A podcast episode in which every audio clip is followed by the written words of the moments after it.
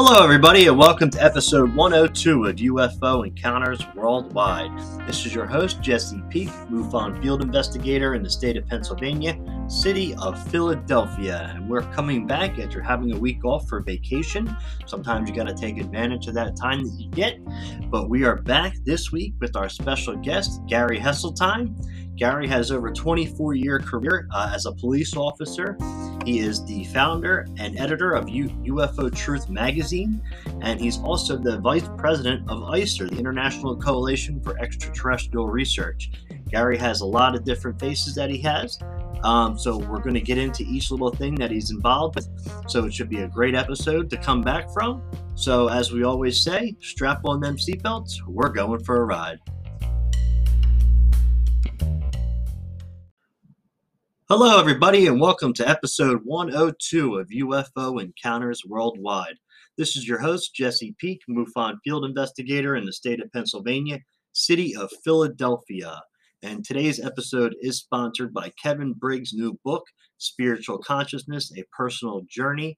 Uh, it is now the number one bestseller at BMK Publishing. You can get that over at our website at ufoencountersworldwide.wordpress.com.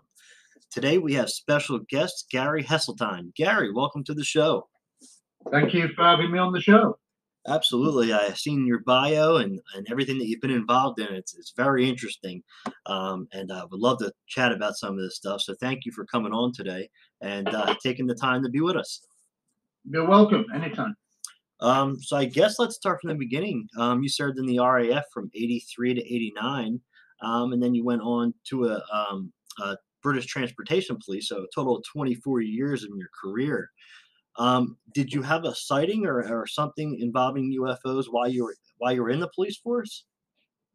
Um, I did have some sightings off duty, uh, but uh, my interest in the subject began as a 16 year old in 1976 okay. when uh, I was walking my then girlfriend home in the town of Scunthorpe in Lincolnshire in the UK and uh, it was a lovely August summer's night, uh, lots of stars out, no clouds, and we see a non-distinct bright white light moving right to left at perhaps a 60 degree angle. Uh, and we were at the time walking along a long footpath that on one side was the high school fields and on the other side there were a series of gardens. So if you can imagine a long uh, footpath dissecting these two things, and in the distance, we saw the light. And at the end of the footpath, which was approximately 200 meters away, um, there were there was housing with all the lights on, etc. And when the object uh, passed by us, i.e., it, you know, if you can imagine a big line straight in front of you, like the pathway that you're on, and then suddenly the object crossing the pathway right to left, as soon as it went past us, all the housing in the distance uh, was plunged into darkness with a big power grid failure, uh, which was really weird. So we watched it. It went a bit further, and then there was like another power grid failure behind it. And at the time, I was pushing my bicycle, and so it was the object was moving very slowly in the direction of my home. Now we were quite close to my then girlfriend's house, so I said, "Get on the crossbar of the bike." And I will ride you to your house, which was only a couple of hundred meters away, three or four hundred meters away. And uh, her house and all the area was in darkness. I then left her quickly and then retraced my steps, went along this long, narrow footpath, went onto a big road called Grange Lane South, rode like mad. The whole area is plunged into darkness, and I can still see the object on my right slowly moving uh, in the direction of my home. Now, on a on a corner near to my home, as the road went to the left, I uh, uh, I I realised that the light, the power was still on in the area where I lived, and on this corner there was a clear demarcation from complete power outage uh, to lights being on. So it was a real demarcation line. So as I got to that corner, I glanced to my right and realized that I'd managed to just slowly get ahead of the light, It was moving very slowly, and it was just slightly behind me. So I ran, I rode fast as I could, I went round two corners. Uh, my house was at the beginning of a road called Baysdale Road. Dropped my bike outside, rushed inside. My parents were having, as we do in Britain, a cup of tea. So this is nine, half past nine, something like that. And I said, Come outside. I think there's going to be a power cut caused by this strange light. And they just sat there bemused. They didn't get up. So I raced through the hall into the kitchen, out the back door to the bottom of the garden, turned around to look at my what was a semi-detached house uh, to see the object just coming over my rooftop. And I'm at the bottom of the garden, and I to this day I don't know why I do it, but as soon as I'm at the bottom of the garden, I put my hand up straight as if I'm answering a question in class. And as the object literally goes past the 90 degree point above my hand, as soon as it does so, the whole area, including my house, is plunged into darkness. Now that's ridiculous. How can I predict power cut? And I realized that at that point, whatever that object was, and having moved to a second geographical position, that that light, whatever it was, must have interacted with the power grid because it's ridiculous to think that I could predict a power cut. And that's where my interest began. Yeah, that's really interesting. Um, I actually run a project where we look into these electrical malfunctions that happen with these UFO sightings. Um, they're happening more and more, so that's really interesting. Um, that now it was doing one grid at a time as it was moving f- through with the neighborhoods. Well, all I can do is view it from from my perspective, and it was always be the area behind the flight path of the object. So, so basically, from the it would seem that from the object's point of view, as soon as it had passed over territory, everything behind its flight path was being switched off. That's how I looked at it, and and I think that having moved to that second geographical position, which was about three quarters of a mile away to my home from where we'd originally seen it, uh, that can really be the only explanation because it, it is ridiculous to think that I could predict a power cut. But literally, as soon as it went past my hand and that 90 degrees that I'd made with my hand straight up, the whole area plunged into darkness for about 30 minutes. Um, and so, yeah, that's what kicked it off. I had no interest whatsoever up to that point. Wow. You, was there any uh, noise or any vibrations or static in the air coming from the object? No, no noise whatsoever. And an indistinct, extremely bright light, which is very common in UFO terms, but I didn't know that then. Um, and it just it just moved along very slowly and silently, like I say, about a 60 degree angle. So it wasn't high, you know, right above me. It was uh, relatively low altitude from my position. Okay. Um, so you, you said you also had some sightings while you were off duty while you were a police officer as well. Would you like to explain some of those to us? Yeah, uh, obviously because of that initial sighting, uh, I think anybody who does have a strange experience, um, one of the things that they're likely to do for the rest of their lives is is look up in the sky a bit more, and that's what happened to me. And so I started to do stargazing and things like that. Uh, and as I got older, um, certainly uh, in, in, into my 30s, I then began to do a lot of night, uh, you know, sit out at night as a, as a, a way of uh, pastime late at night if the weather was good, looking at the stars. And uh, I can remember that I've seen quite a few things, but probably the best one that I can recall now would be I think it would be about 2008 uh, in, a, in, in a different area to where I'm living now. But basically, and, and, it's relevant now because of the talk about spheres being seen by the AARO office and the footage from, you know, uh, the Mosul uh, Afghan uh, sphere that's shown in the clip. Uh, basically, I saw something very akin to that.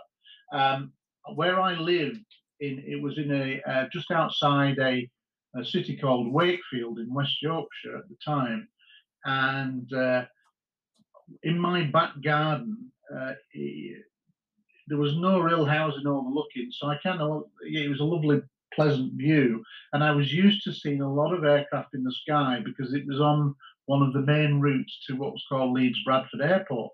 So you'd often see, especially up till maybe midnight, at any time, five or six planes in the sky.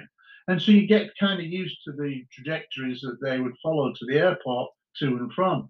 And uh, anyway, uh, I was pegging out some washing and uh, onto a like a rotary line.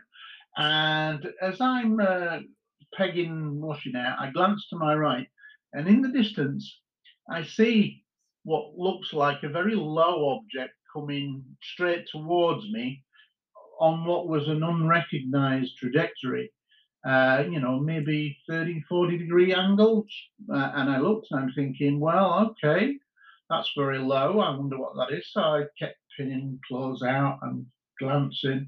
And I'm thinking I'll see some navigation lights soon. This was maybe only uh, six six thirty. It was it was just the, the onset of dusk, but still bright. And and basically the object's coming towards me, and I'm thinking, this is odd. It's on an unusual flight path, and there is no navigation lights that you normally always see. And I'm getting a bit curious, and I, I glanced to my left, and uh, uh, and that would take me onto the patio of the house and into the house, and the doors were open and in the dining room, and on the dining room was a set of binoculars.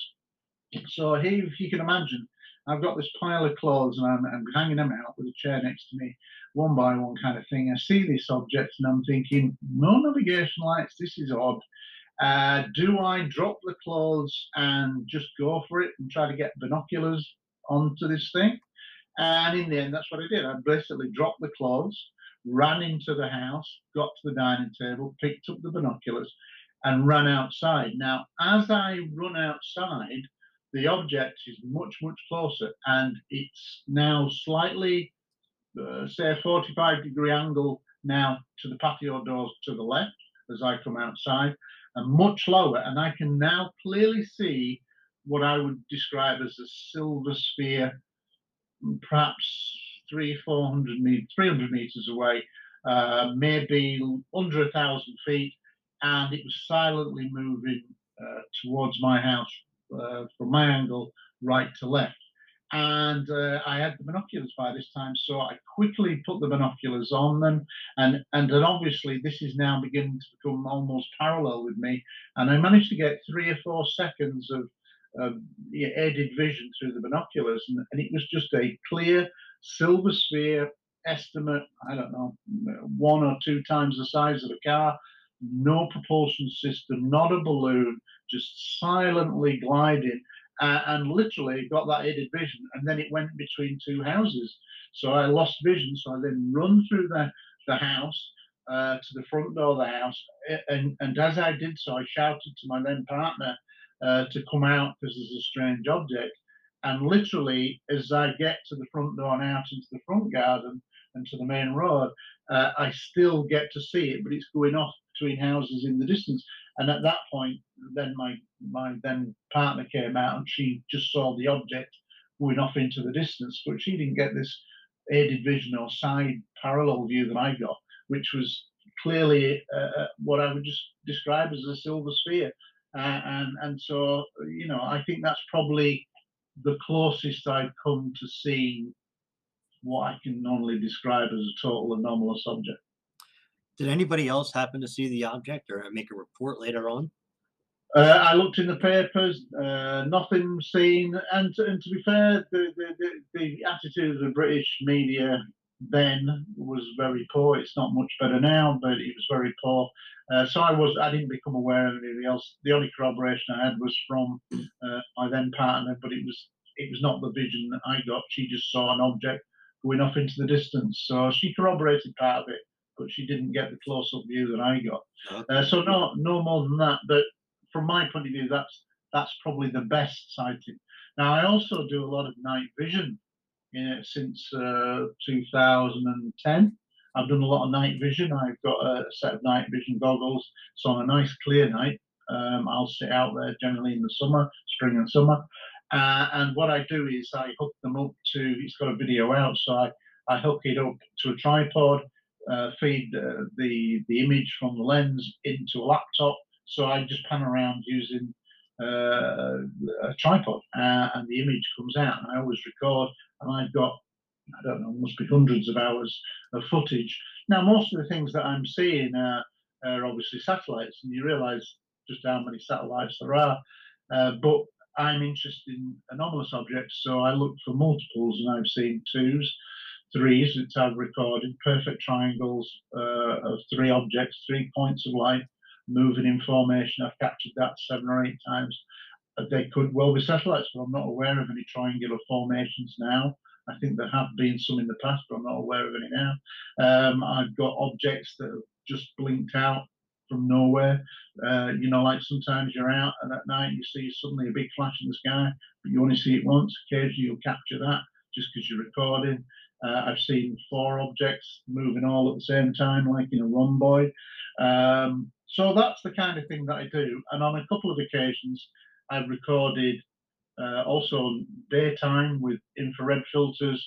I've also captured what I consider an anomalous clip of an object, and, and the cameras are side by side. So you've got normal vision, blue sky, uh, and then no clouds, and then you see an object coming towards you, not in the visible spectrum, but in the infrared uh, lens. Uh, and and then suddenly it does one of these little blips of the light coming out, shooting out at the side, which you often see on like fleet footage sequences. There are like anomalous balls, spheres, and then suddenly you'll see a blip of light shoot out from the side. That's what I saw, and I've got that recorded. Uh, I've got all the clips as well.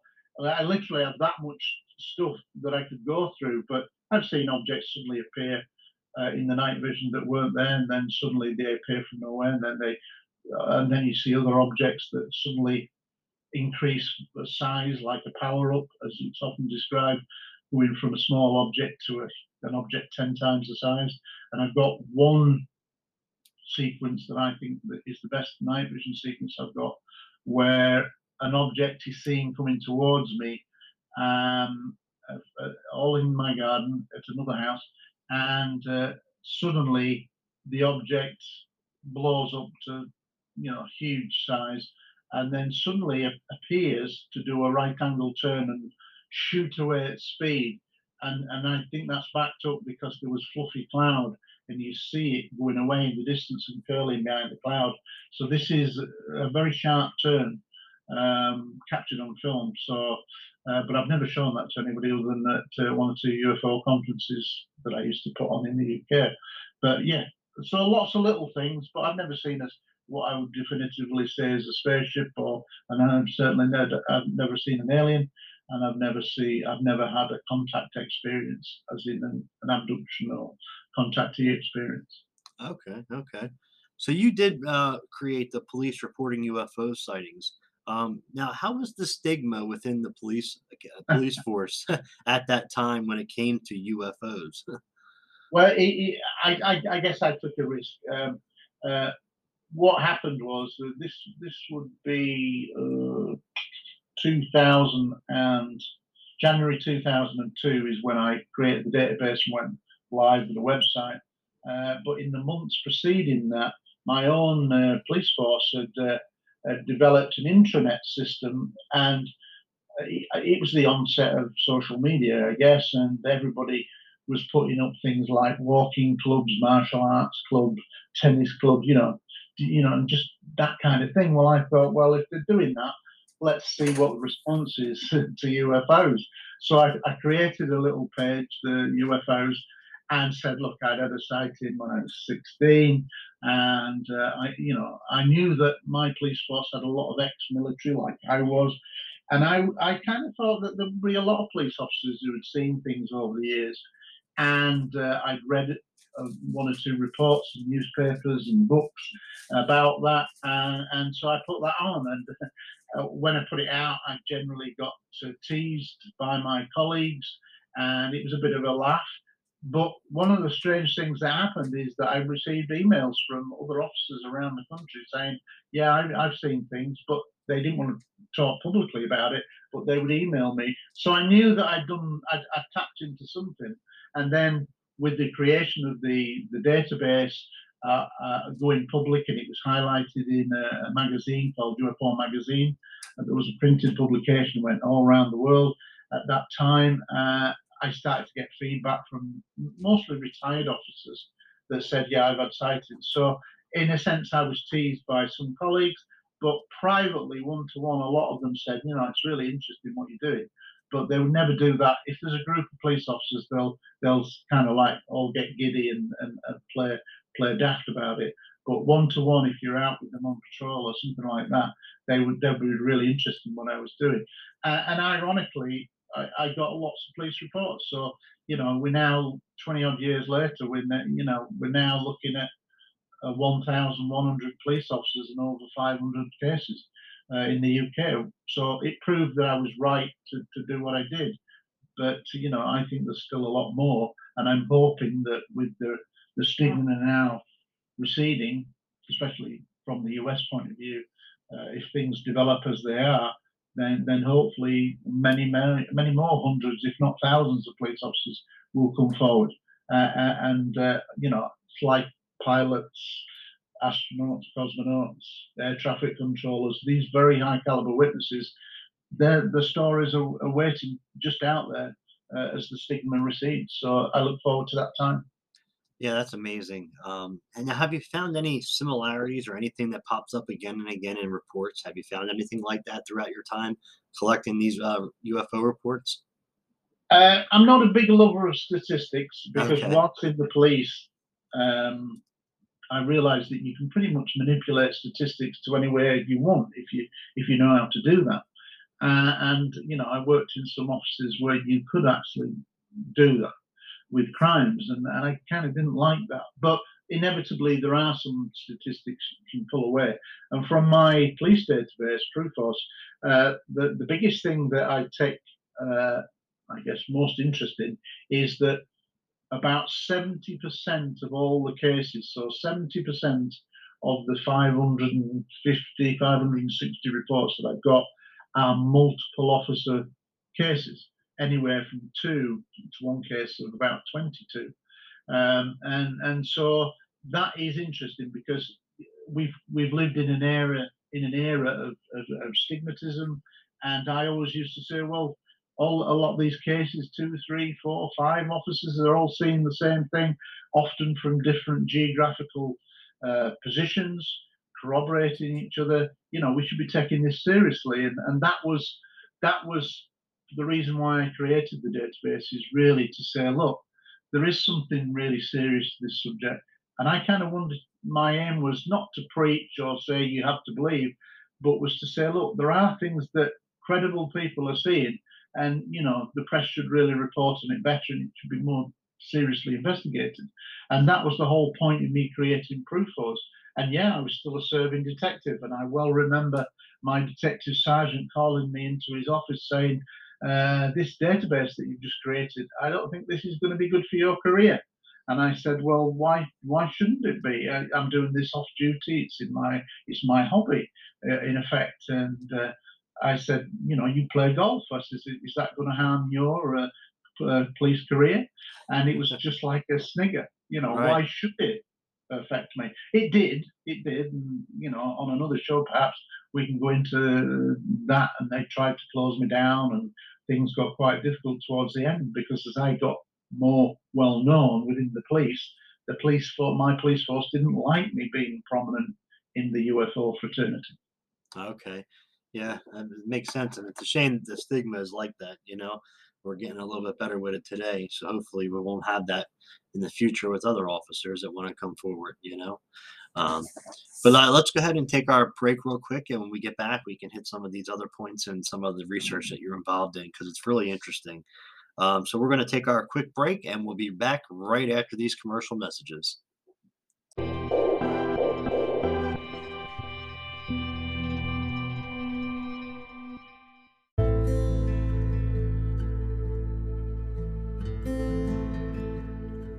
Introducing the new and sought after book, Spiritual Consciousness A Personal Journey, by author and experiencer Kevin J. Briggs.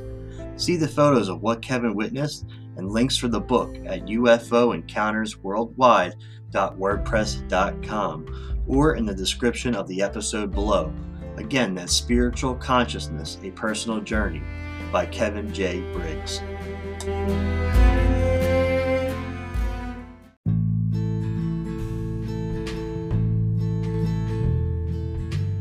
UFO Encounters Worldwide would like to announce our brand new home at the UNX Network. Listen to us every Saturday at 8 p.m. Eastern Standard Time to hear UFO Encounters Worldwide podcast. That's on the UNX Network.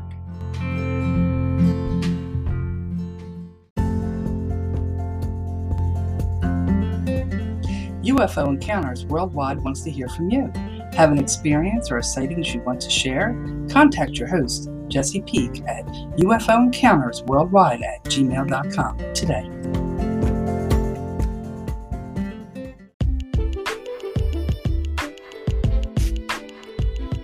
Looking to get some UFO merchandise? We'll get some UFO Encounters Worldwide official stickers, and we also have pins. Check out our selection, DM us or email us if you're interested for inquiry, and we'll show you our selection. All pins and stickers are $3 each and $1 shipping, or you can mix and match any five for $10 and free shipping. DM us or send us an email if you're interested.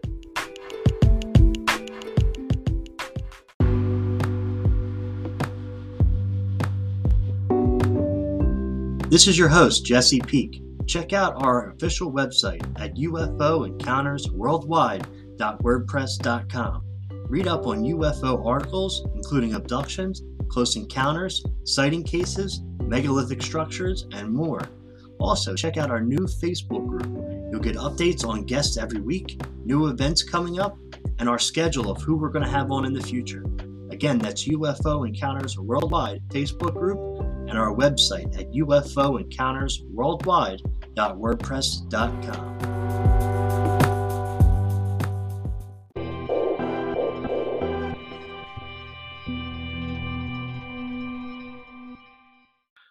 All right, welcome back to the second half of episode 102 with our special guest Gary.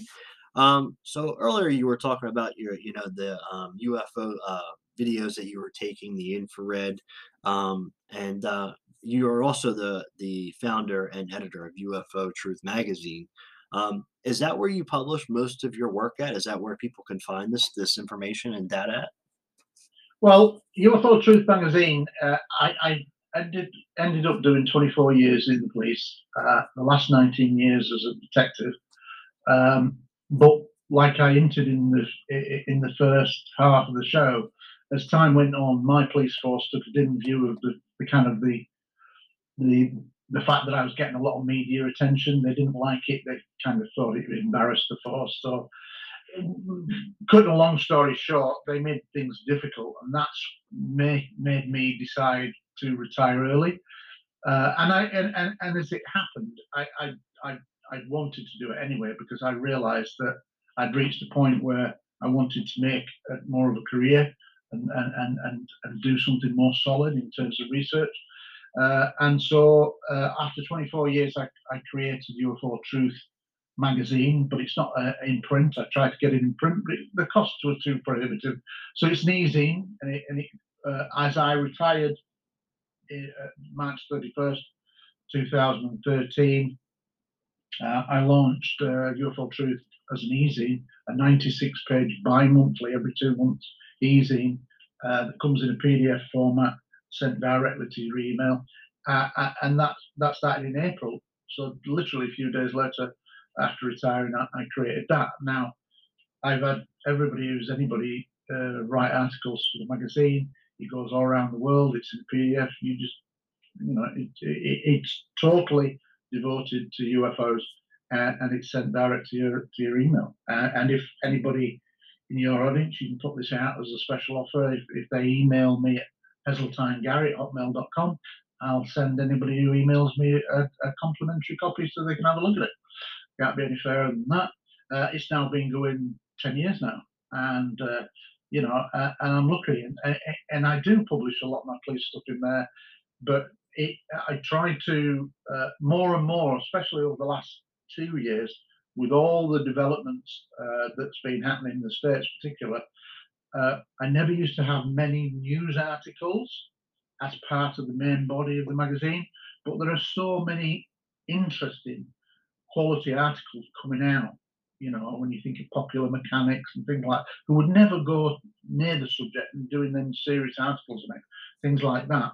Uh, I, I now probably include in every issue five or six really important articles, and I've been doing so for about 18 months, two years. And that's because that represents that massive sea change in the way that the subject is being dealt with in the media. Yes, it's still dragging in parts of the mainstream media, the big TV stations, whatever, and it's not on the six o'clock news regular like it should be, but it's coming. Uh, uh, and there's definitely been a progression, and you know we've seen the legislation passed in 2022, then 2020, uh, uh, 21, 22, and now there's new legislation. And I say there's Chuck Schumer legislation. If that goes through, bipartisan support, you know, that's going to be enacted. and It's going to be the UAP Disclosure Act of 2024. I mean, you just couldn't make this up. This this is like um, a fairy tale to UFO researchers. Yeah. We never have dreamed of such legislation. And that legislation talks about non human intelligence, which is really what we're talking about. Something that's probably extraterrestrial, my Yeah. personal belief, but it may well be a combination of lots of other things. So the best way to describe it is it's non human. And hence why non human was the title of my book on Rendlesham Forest, because in the conclusion of my five year reinvestigation of the Rendlesham Forest incident, which is arguably the second most famous case in, in history after Roswell, um, I concluded that those 17 incidents, none of them could be explained away in terrestrial terms, in terms of objects, atmospherics, or whatever. And so my title is Non-Human, the Rendlesham Forest UFO incidents. And that, in that, in that conclusion chapter, it's 17 different timed events over what is now probably four successive nights. But we're talking about the, you know, there's a, even it includes an early report of something landing, uh, depressions found on the ground on the 23rd of December, which was totally new. Nobody had ever reported that, but I'd spoken to a lot of military witnesses uh, who and re-interviewed people who'd already given some testimony in the past. And through my advanced interviewing, I was able to glean a lot more information. Uh, and uh, you know, one of those things was an incident uh, of a three uh, triangular depression, well, three uh, depressions found in an equilateral triangle in terms of shape, but the depressions in the in the in the ground weren't small like the ones we associate with Jim Penniston and John Burroughs. That first night landing, we're, we're all famous and um, lots of documentaries that that, but nobody had ever described a triangular formation close to the East Gate where the depressions were each five feet across. So not nine or ten inches like John and Jim's. This was five feet across each depression of three, imprinted into the ground. And so again, uh, new information is still there, uh, and and I was able to glean a lot of new information, and and you know, uh, a direct witness to uh, inside the nuclear weapons storage area. He was a direct witness inside. We'd had rumours in the past, but we never had confirmed source. Now we've got a confirmed source. And Steve Longero is inside the nuclear weapons storage area. He's walking around with an experienced airman because he's literally just new on shift, and he sees a UFO shining a beam now into the nuclear bunkers, and it, proceeds to do like a grid light search of the entire length of the nuclear bunkers, which was approximately two, three hundred meters long, and it did like a, uh, a swooping, uh, going from one side to the other, a scanning kind of mode, if you can imagine that in your mind's eye, uh, going down the entire length. So you know, that's I think that's one of the reasons why Rendlesham happens. That it's something to do with nuclear weapons, and Colonel Halt told me there were more nuclear weapons in Bentwaters than anywhere else in Europe. It was a nuclear weapons storage uh, area. Uh, it, it, it was allowed to have nuclear weapons, but it's not about that. It's about it broke all the armament agreements because they had so much more nuclear ordnance in, in those underground bunkers. And uh, I think that's why UFOs turn up uh, like they do.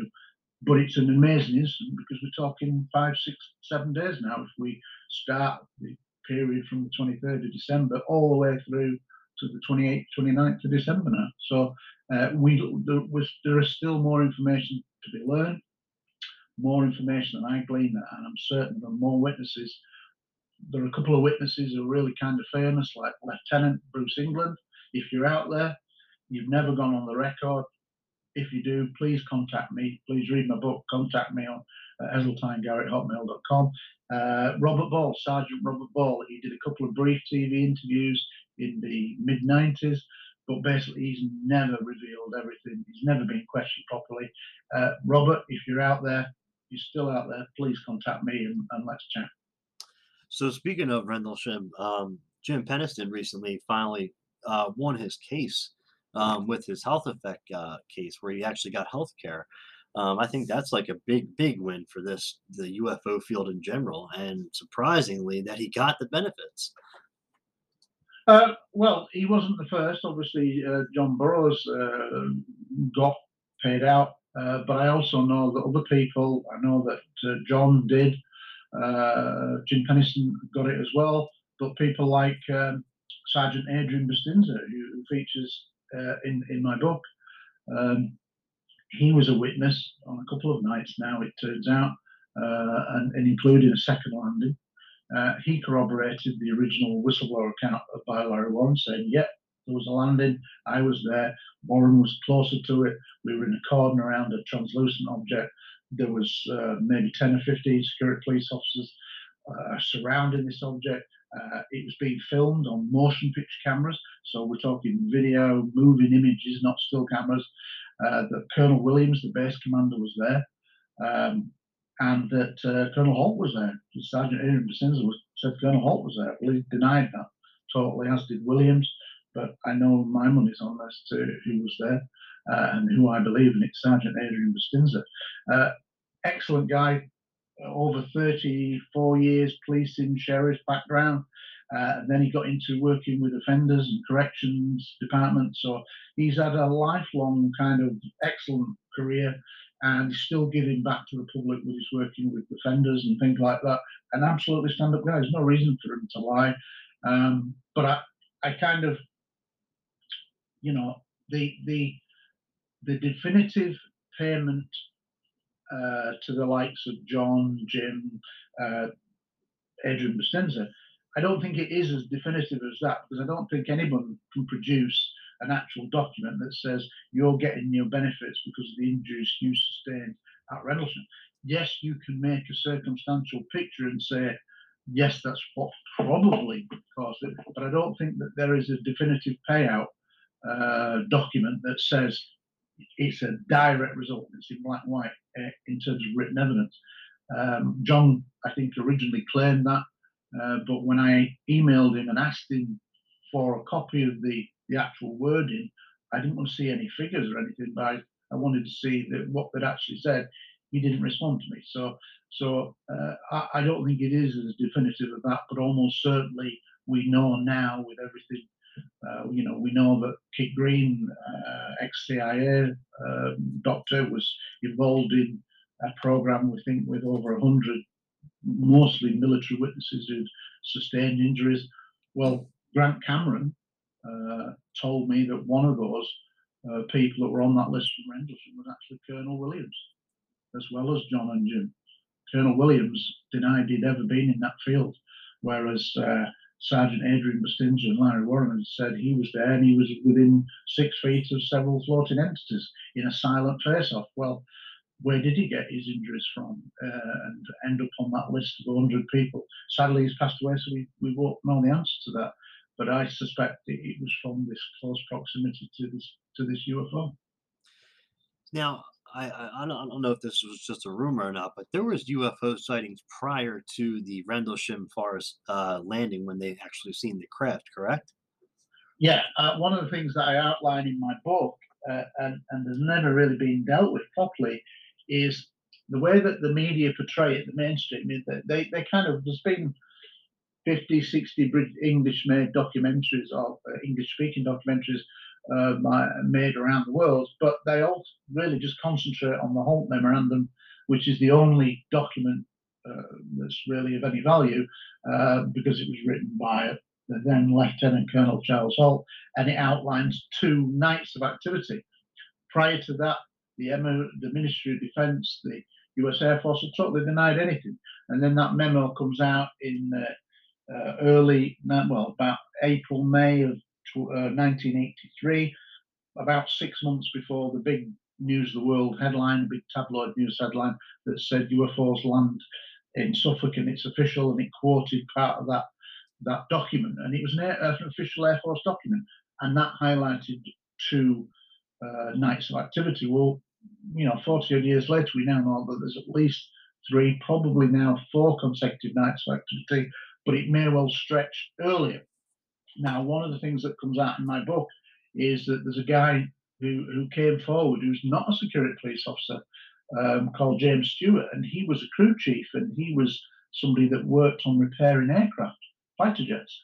And he was very close to the East Gate at RAF Woodbridge, and he has an amazing incident. But it turns out his incident happens in late December, about 26th of December 1979. In my book, it was included in, in the conclusions because he initially told me it was December uh, 1980.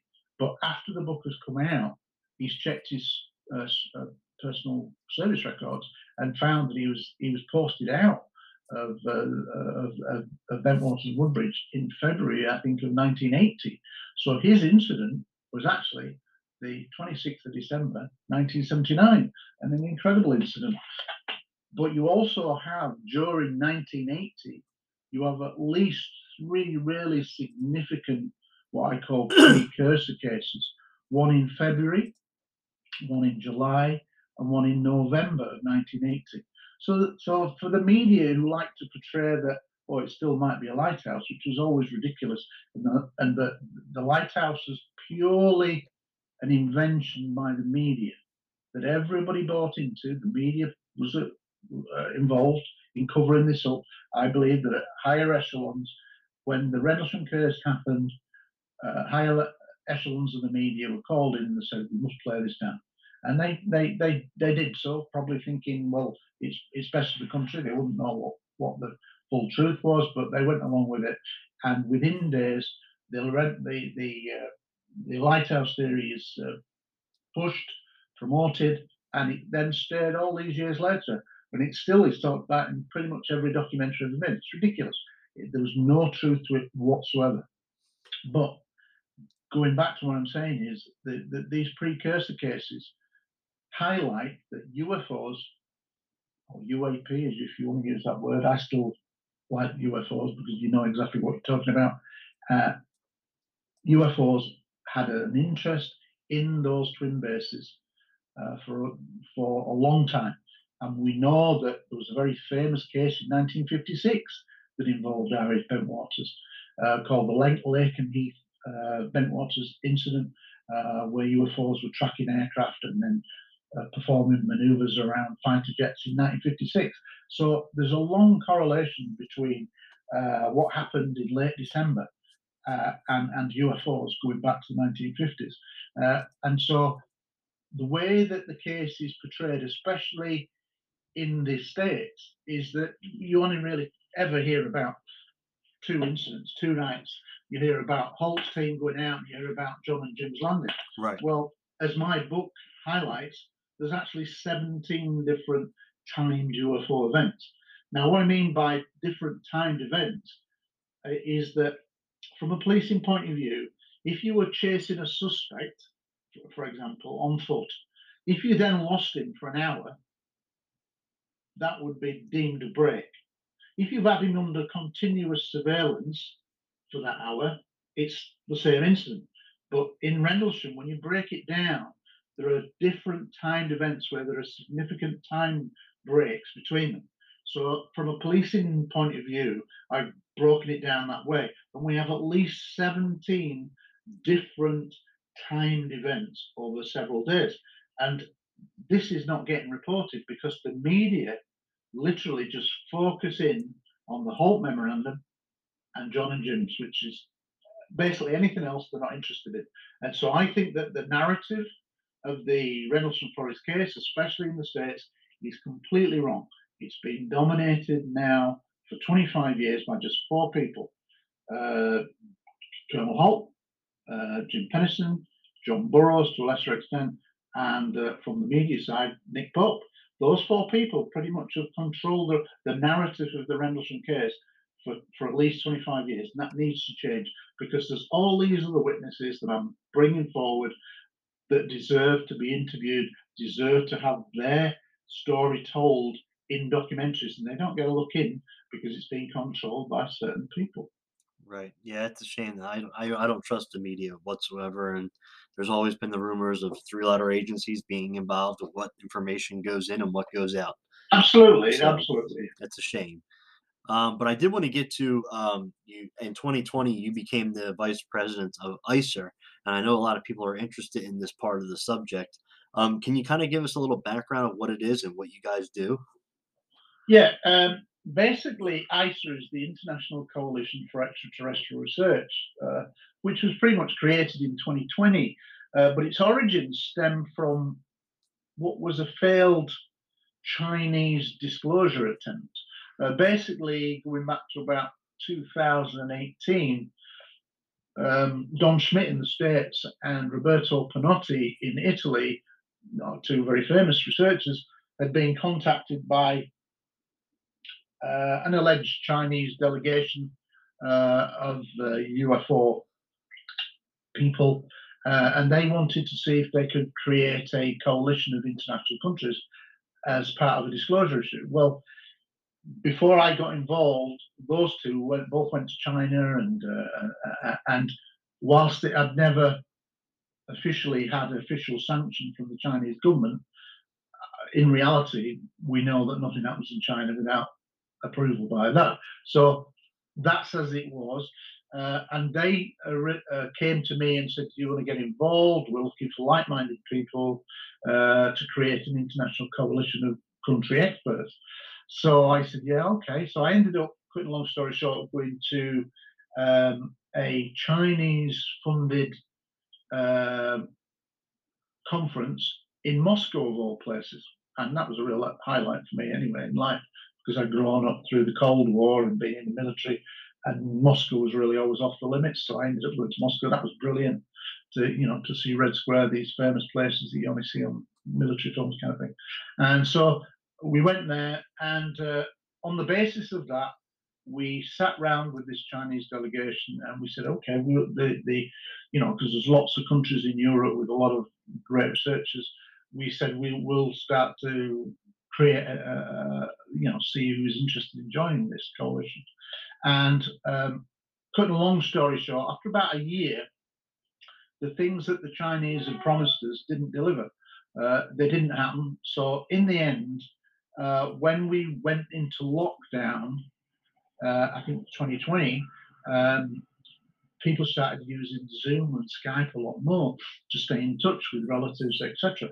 And it became the norm. And I'm thinking, well, we shouldn't let this cooperation go that we, you know, we, by then we'd maybe identified 15 or 16 potential national uh, delegates, uh, delegates, and uh, and, and I, I, said, okay, I don't want to lose that. Um, I'm going to take out a Zoom Pro account, and I'm going to start contacting everybody that we've contacted and see if they want to bandy together. Uh, and and and that's what we did. So we we then spent the next uh, year or so preparing for our public launch, which was uh, in May of 2021. Uh, so we're you know we're two years down the line now, uh, and we have now. Now let me tell you what what ICER is. It's a it's a non-government organisation, and an international NGO. We're registered in Portugal. Uh, we uh, it comprises of scientists, academics, and leading UAP researchers from around the world. And we now have national delegates in 30 countries, and we've all signed an oath. Uh, so there's, you know, in the UFO community, it's been riddled in the past that you could never get agreement on anything. And I think historically, the UFO community has been very poor at managing, um, sort of being political with the subject of organizing properly because it was always ego driven. My group's better than your Right. group, and blah, blah. And it shouldn't be. It, it, it really, uh, there is only one human race, and it's a global phenomenon. Phenomenon, and we should come together as that human race, that global Absolutely. so so that's that was the primary driver for me and so uh, what what we did was we we uh, i developed and proposed that we all take an oath. Uh, and that basically, that oath says that after examining the best evidence from around the world for UFOs over the last 75 years, we conclude that uh, we're dealing with a non-human intelligence, probably extraterrestrial, but certainly non-human. Uh, and we should come together as a global uh, coalition. So that's what we've done. We launched. We now have 30 countries. Now we're not for profit, you know, so we're entirely uh, um, dependent on donations, and we're not getting the big donations that we want yet, and we won't do until we get to the edge, as in disclosure. And as the ontological realities begin to uh, hit home in the next few months, I think if we get more hearings, we could be close to disclosure world by early 2024, uh, especially with the Chuck Schumer legislation.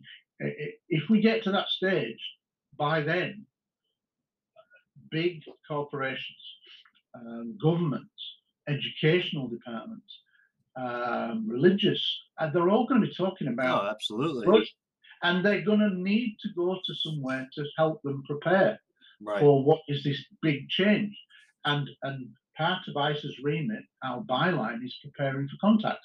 And what we mean by contact is this realization that we're actually not alone and that we're dealing with non-human intelligence wherever it is whatever it is. Right. Uh, and we need to come together as a human race. So that's really what ICER is about. And i think that's when ICER will uh, take on a greater importance okay. and start to get bigger funding. Because if you think about it if you then got to if, if there is a universal declaration made some point down the line in say the next 12 months that we're dealing with not something non-human at presidential level and and, and that is said then uh, the world's going to be in huge shock because they always thought it was a joke they'd been lied to blah blah we've got to go through all that but uh, and and i think perhaps maybe 15 20% of the public will be very alarmed, feel very vulnerable, psychologically affected. Absolutely. Uh, uh, it will be similar to COVID in the sense of nobody anticipated the huge mental health issues that right. would arise out of lockdowns. Yep. So I can see that when the, the disclosure moment happens, and you'll know when it happens because you'll turn on your TV and on every news channel for the weeks on end, it will be UFO, UFO reality. Yeah. like COVID. Yep. That is when you know it happens. Absolutely. But it's on every news channel at the same time, day in, day out, week in, week out, like COVID was. Right. Then you'll know that it happens. Yep. Uh, but when that happens, there's going to be a huge shock to a lot of people. The world's not going to fall apart like they thought with the Brookings Institute report in 1960, which may be one of the reasons why the truth was kept away from us. But we're in a different world now. I Absolutely. think the world can handle it. I think a lot of people, uh, I think the latest poll says that 63% of people in America believe that there is, uh, you know, some, the, the government is hiding stuff on UFOs. So if that was the case, we're ready for it. Yeah. Yes, might not necessarily like what we find, but I think the people have a right to be told. And once we are told, it will affect literally the last 7,500 years of our history. Yeah. So it will have to be rewritten again in light of what we will emerge. Right.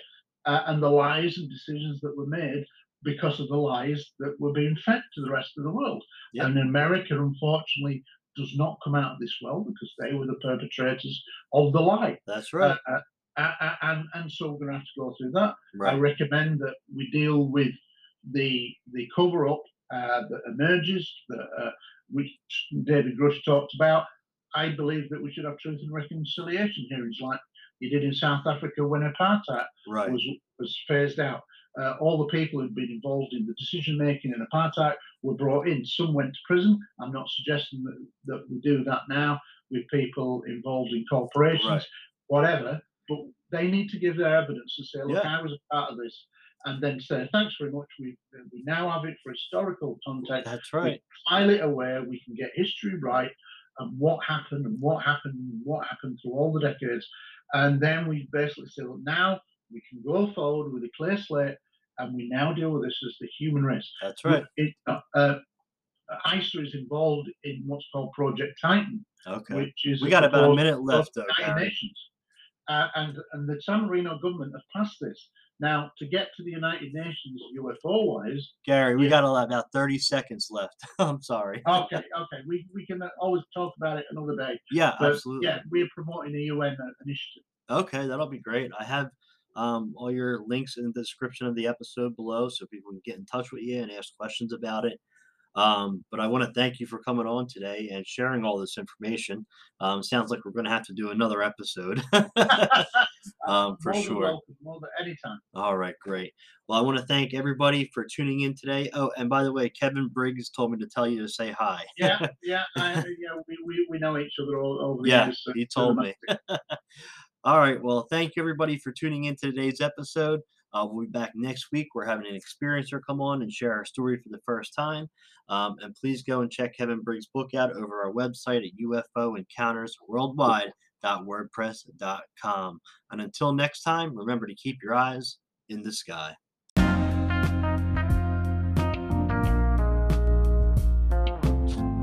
Well, I want to thank Gary Heseltine for coming on today and sharing all the information of all the different suits that he wears in this field of ufology.